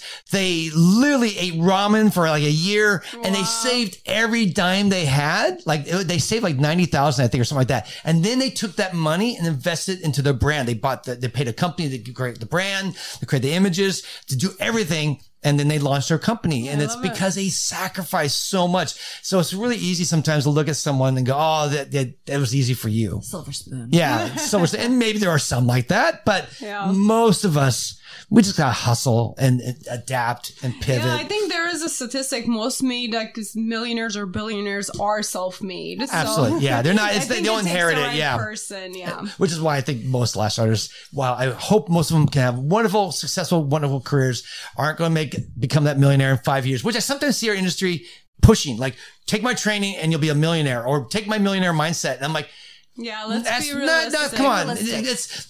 You can become a millionaire, but realize it's going to take time and energy, or you're going to have to completely change your game and build, bring more revenue. So doing lashes and just working like you, if let's just make $150,000 your salary, you know, that's going to take a while to become a millionaire because the $150,000 Because you have expenses, bills you and all that. Yeah. You're not going to put all that in the bank. Or just like becoming a master at something. It takes a minimum of 10,000 hours. Yeah. to 10,000 hours to become great at something. So after two years, I mean, if you're not working full time, it's still going to take a while. you Yeah. know? Especially working part time. So everything just, and I think we have this Instagram instant gratification world. And I think everything just slow down, guys. So many of our Yeah, listeners are I 20, 30 something. Yeah. Guys, you got, You got a 30, 40 years time. of life, a lot of career time. to work. Hopefully you can build it Yeah, and re- balance it. Balance it Yeah. with your personal life. yeah. So you can be with your kids. So you can go out on your weekends. Children, they're only little once. Yeah. You know, you have the rest of your life to conquer the world. I Yeah. mean, you know, you too, you got a Yeah. 10 month old. I Yeah. do, I Yeah. do, and I have to remind that myself too. Actually,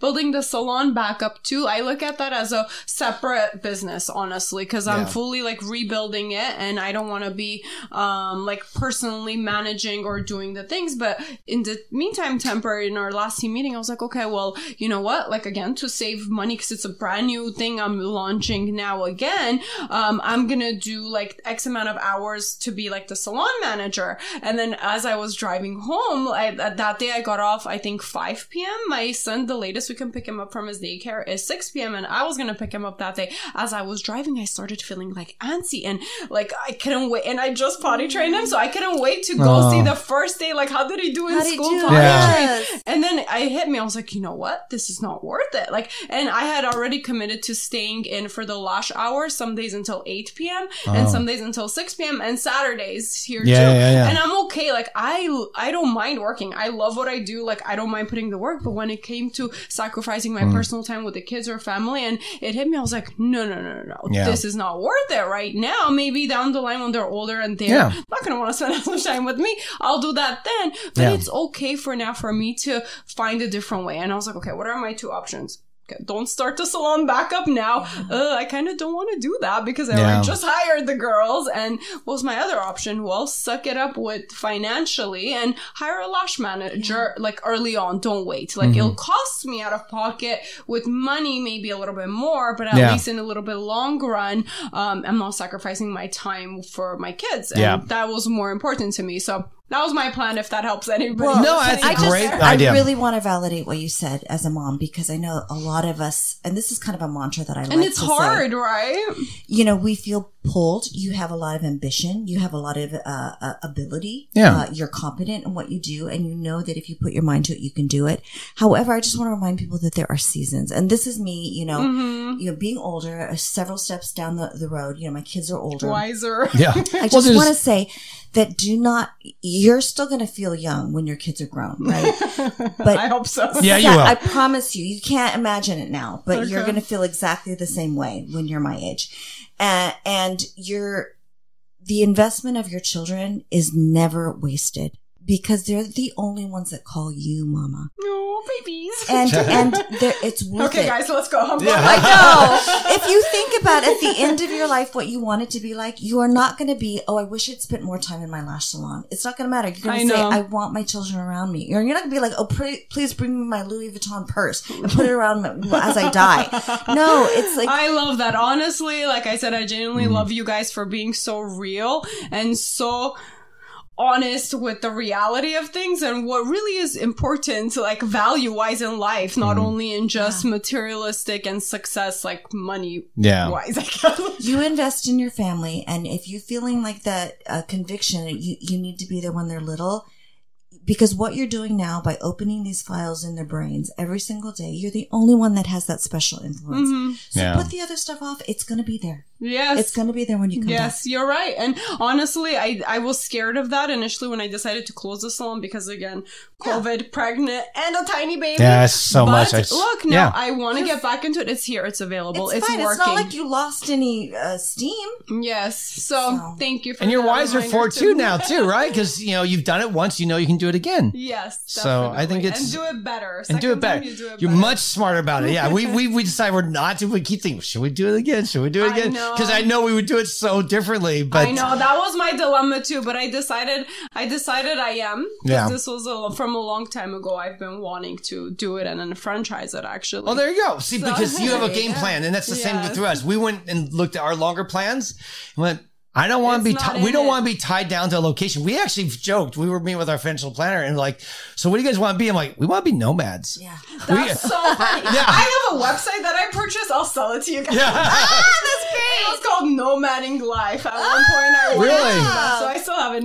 Life. Yeah. So. no, we, we were like, we because we know our kids are getting older now. They're going to move probably different parts of the country. And like, we want to be able to go where they are, but not Yeah, live I there. Yeah. So like, if have the one- flexibility. yeah, and that's why we pivoted. We knew this even five years ago. I want my be a media company. I want it all online because I want to be able to make money through media means online, Mm-hmm. as well as the event. And the event, by the way, I can be anywhere in the country and produce the event. I don't. and then you just have to be there only those days. Yeah, the only thing that we needed is her lash business. That's the only thing that was holding us it. back to fund it, or we used it to fund it. But at one point, we realized that chapter will probably close. and it's probably temporary, you know. Yeah. That's why I think it's so important for, like you guys said, people to look at the long game. You have to, yeah, Yeah. because if you're always thinking about next year, then you're not going to make smart decisions that are going to help you get where you want to be in five years. now, for your you- family. you'll mm-hmm. pivot. Like we did not plan to close our our our, our you know salon. Salon.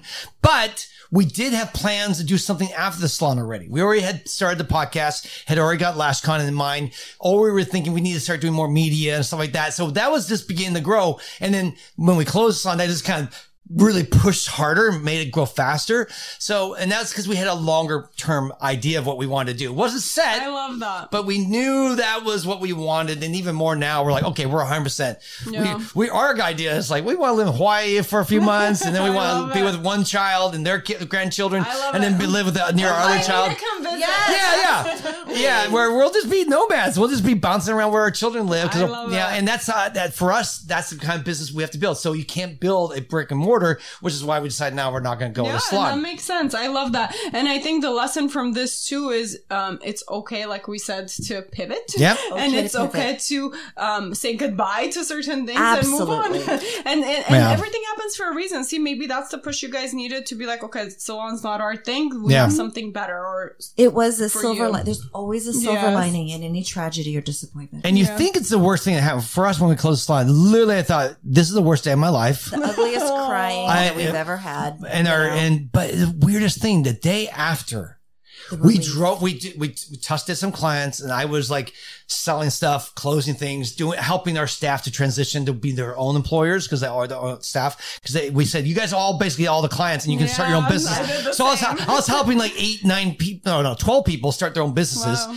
and so I, I was really working hard on, but that said i remember driving home the next day and we smiled we were like a lot of pressure. all that pressure was gone. shoulders. Now we had to do other new pressures building because we had to like find a way to pay bills and do stuff. But the weight of the salon was off our back. It's like 'cause- being a compressed sponge and then all of a sudden not having that weight on you. yeah. Yeah, so you knew it was the right. Thing. It was a, we said, you know, what, this doesn't feel bad. I mean, well, it's, you know, there's hurts. a sense of failure Yeah, and a hurts. sense of feeling bad about it. But at the same time, I was like, wow, we don't have to, uh, all that weight, all that pressure is gone. It was, it was actually the weirdest surprise uh, Yeah, to, to wow. close the chapter in our life, uh, really a failure and then to feel peace. Yeah, Yeah. no, that was the best thing for me personally because I, I recognized that my worth wasn't in, uh, didn't lie in the success of the business. It was who I am with my family and with, with my God. I and, love and that. that, Yeah. that was that uh, Our faith, our faith Our has faith. really kept us going. Yeah. and So, um, to me, it was like an extra boost that boost that the world can fall around apart me, but it is still well with my soul. I So- love Yeah. that. I love that Yeah. you found yourself and your peace, no matter what what's Yeah. going on Yeah. in the external. Yeah, and, it, we we were ready. I thought, oh, these next months are going to be the worst days of our life. I'm going to cry every day, and After that peace. initial cry, that first loss, we didn't cry after that. I It was more like, okay, Peace. this is peace. Okay, good. We can get out of this. We can get out of that. We can fix this. We can start dreaming about other stuff. And the podcast really began to take off for us because at that point, that became our thing. Like Thing, we can yeah, really wow. grow our influence and became fun. And um, so we haven't looked back. I mean, it's been it's been a shock. Congratulations Yeah. for Yeah. being on such an exciting path. Yeah. Um, but I think we're good on time. I love the whole full circle. I can't wait to see what else you guys do and what you accomplish. Oh, thank you. Hopefully, Yeah, like yeah. I'll in like a couple of years, I can see you guys in different places. I'm like, Yeah. can I go? I so appreciate the invitation to share our story, and I hope that it has been helpful for your listeners. So helpful, so inspiring, so real. Honestly, one of the best guests I've had for this podcast to share so many lessons in business that people sometimes don't talk about or Yeah. rarely talk about. Yeah. Um, and you know, truly like getting into it with zero experience and fully learning everything in full circle now, te- like coaching and helping other people with your programs and your things. Yeah. So thank you so much. I Oh, appreciate thank it. you. Absolutely. Last word, a piece of advice that you Yeah. guys can give our uh, words of encouragement you guys can give our listeners, and we'll close with that. Words of encouragement. Gosh, there's a billion different First things. thing that comes to your mind. Don't know. I Yeah, what where would you go? say I would say focus focus on your family. Don't sacrifice their needs for um, maybe what would be a short term gain. Wow, Look at look at long term. I love it. I love it. And, and I really think patience.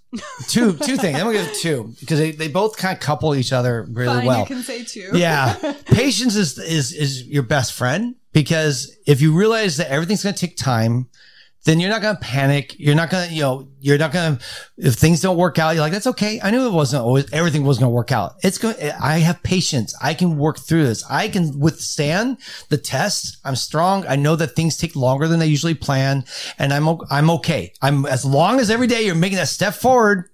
You're you're moving towards Yeah, your goal, right? Quote for that, honestly, it's like be happy with where, where you are, enjoy Yeah. the process, and work on getting more or progressing, but. uh, just enjoy the process, Yeah. literally. Just literally one Yeah. day and step at a time. And so that patience is so important because if you don't have patience, then you're going to be hard on yourself. You're going to get disappointed. You're going to be depressed. You're going to beat yourself up. Oh, that didn't happen when I wanted, or that didn't do this or that. And, and you're just your worst enemy. You become your own critic. And, and you, so learning to have that patience is really po- important. Then the second one is like the counterpart.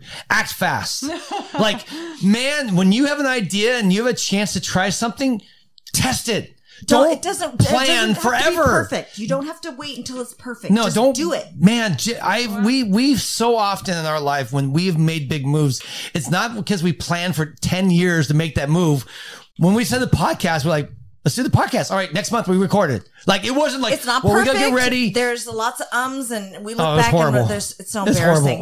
but you just do it. You just do it. LashCon, same thing. We were like, know what? We should do a conference. So what did I do? I, I right away called a hotel and booked it. And then I didn't have announce it. anything in place. I had no speakers. I had no money. I had nothing. I just signed a contract and borrowed. That's right. I borrowed money from um, some our, our kids because at that point, no, no, because our salon had collapsed. We were in the middle of all this salon craziness, so we didn't need extra money from the salon. I was paying the lawyers. I was paying I all this stuff. only So I literally went to our two kids. I said, "Look, you know this is embarrassing. I gave you? I yeah. know, well, I know. well, they were both working. So I just said, look, I, I'm going to give you an opportunity. I need money. You know, all our money is tied up in this lawsuit right now. So can I borrow money for a deposit for the hotel? And they both said, and I said, I will, I think I, did I double it? I might have doubled it or gave them like 50%. Wow, no, that's a good loan. it was a good loan. It was good. It was a one year loan. It was like, I'll pay you as soon as LashCon happens. I'll pay you. It wasn't double. I think it was like a 30, 40% interest rate, whatever it was. So, um, yeah, they gave me the money. I went to the hotel, paid You the know, deposit. honestly, I admire that too because it takes a lot for a parent to Oh, yeah. even ask help from a from from a child or like just know that you believe in yourself enough, or you're like, okay, just yeah. give it There's to me. no way that we can default on this. Yeah, There's no we way. We can't default. No. So that's the thing. We acted, and and you know what? You learn in the more. I say action brings clarity. So as you do things that are out of your comfort zone, you begin to find out. Oh, that doesn't work. Oh, that does work. Oh, that did work. You know, you learn the problem. with So many people, and I see this in our industry in any business. People plan, plan, plan, plan, plan, plan, plan, Until plan, they never do and they anything. never do anything. I, I talked to a coaching company recently and said, "How many of your students succeed?" Really enact and do what you said. Fifteen percent. Yeah. Fifteen percent. The other fifteen percent kind even of dabble. colleges and universities, that's the graduation rate. You guys know that, right? Yeah. Oh my so and they're assessed. so many that. people don't act. They just plan and Okay, hope and this dream. This is the hardest thing for me. I'm just gonna say this. It's like I learned this from him. Yeah. He would say, "Okay, we're gonna go paint the house now. You have 15 minutes to pick the paint," and I'd be like, "What? Oh my no, gosh, she I wanted years to got-" pick You know, the but he's like, Tess, if you don't like it, we can change it. Yeah. Honestly, that's great advice. And I did actually personally learn that lesson along the way of me wanting to become like a leader. Yeah. Um, that was the thing is, is I think it's, it's actually a practice. It's, um, it's, uh, what, uh, an exercise. It's Yeah. An exercise people can do is just, uh, force yourself to make decisions within 30 seconds. Yeah. Yes. So if somebody tells you, okay, what do you want to eat? Make sure you just say quickly, like whatever it is. whatever it is. Don't. Yeah. Don't overthink it. And Well, I think, good, Yegi. and th- that's an exercise that everybody can work on to become better decision makers. And I think that's a very huge skill for people who want to be leaders and entrepreneurs Mm-hmm. to, to master because you are going to have many fires you need to fight. And if you can't make a split quick decision and just run with it and be okay And go with with, it. it, Yeah. it's, you're gonna, you're, gonna set stagnate. yourself- I yeah. You're gonna stay, you're not gonna go anywhere. I mean, it happens all the time. I, I learned this basically working in film and making these little films I did, short films I made, is that you, you're hit up every second. Someone, what do you want to do with this? What color? What do you want with this? What with this? I every know, second yeah. is like you can't now be like, I need ten hours to think about that. You just gotta do it. You just gotta go black. Yes. No, take that hat off. Um, this, that, let's rewrite that script. That's page one. Let's go back and go back to the original. You just make a decision and you go And with it's it. an exercise. It is. Some people think, well, I'm not a good decision maker. I'm not this. But it really, everything is a habit. It's practice. It's practice. It's, it's just really building that skill. It's a skill to Yeah. make fast decisions. So those of you that think, oh, I'm not a good decision maker. I may not be a good leader or this or that. False. Yeah. you can be. Just You can learn. It's like anything. You're gonna learn to, to hire. You gotta learn by practice. You, you want to learn how to run a business. You gotta become a leader. All this stuff. Same thing here. If you Yeah. want to learn to make decisions, you gotta practice. Right. You just got. And like I said, clar- uh, or action brings clarity. As you make bad decisions, you'll, You'll realize, up that wasn't the right one. Not gonna do that Not one gonna do that again. one again. And I'm not gonna hire that way again. I'm not gonna run my business that way. We're not gonna do this or that. So yeah, you learn through the action, and that's why patience is great because it tells you on one side. It takes time, just work it, Mm-hmm. move forward, and then action. And don't be so hard on yourself. Yeah, but action just make, make sure though every day you're taking action and not delaying and planning for the rest of your life because you'll never get anywhere. Yeah. I love that. I Yeah, love that's that. That's my two agree. bets. The two polar opposites there, but hopefully that no. Right, yeah. Love it. Okay, Thank- so thanks. I could talk to you guys forever, as we can see. I love like-minded, hardworking individuals. So again, thank you so so much for your time, for coming out, for speaking, sharing your story. So much advice, so much knowledge. I don't think you guys even realize how much you contributed, even with all Oh. the little mistakes you guys overcame to our listeners. Because these are things now. It's like, oh, you know, I know these because we've been through it. But a lot of people that haven't and are thinking about it, it's gold to them. So thank Yeah. you so much for sharing all that and your time. And Thanks for can't inviting wait- us to be here. of It's so cool. And I can't wait to connect again down Yeah. the line. Yes, But thank you absolutely. Thank you. Thank Bye, you. Bye. Thank you for listening. Please rate and review this podcast. Follow and engage with us on social media under the Yegi Project. And if you're interested in being a guest, email info at theyegiproject.com. And don't forget to subscribe so you don't miss out on any future episodes.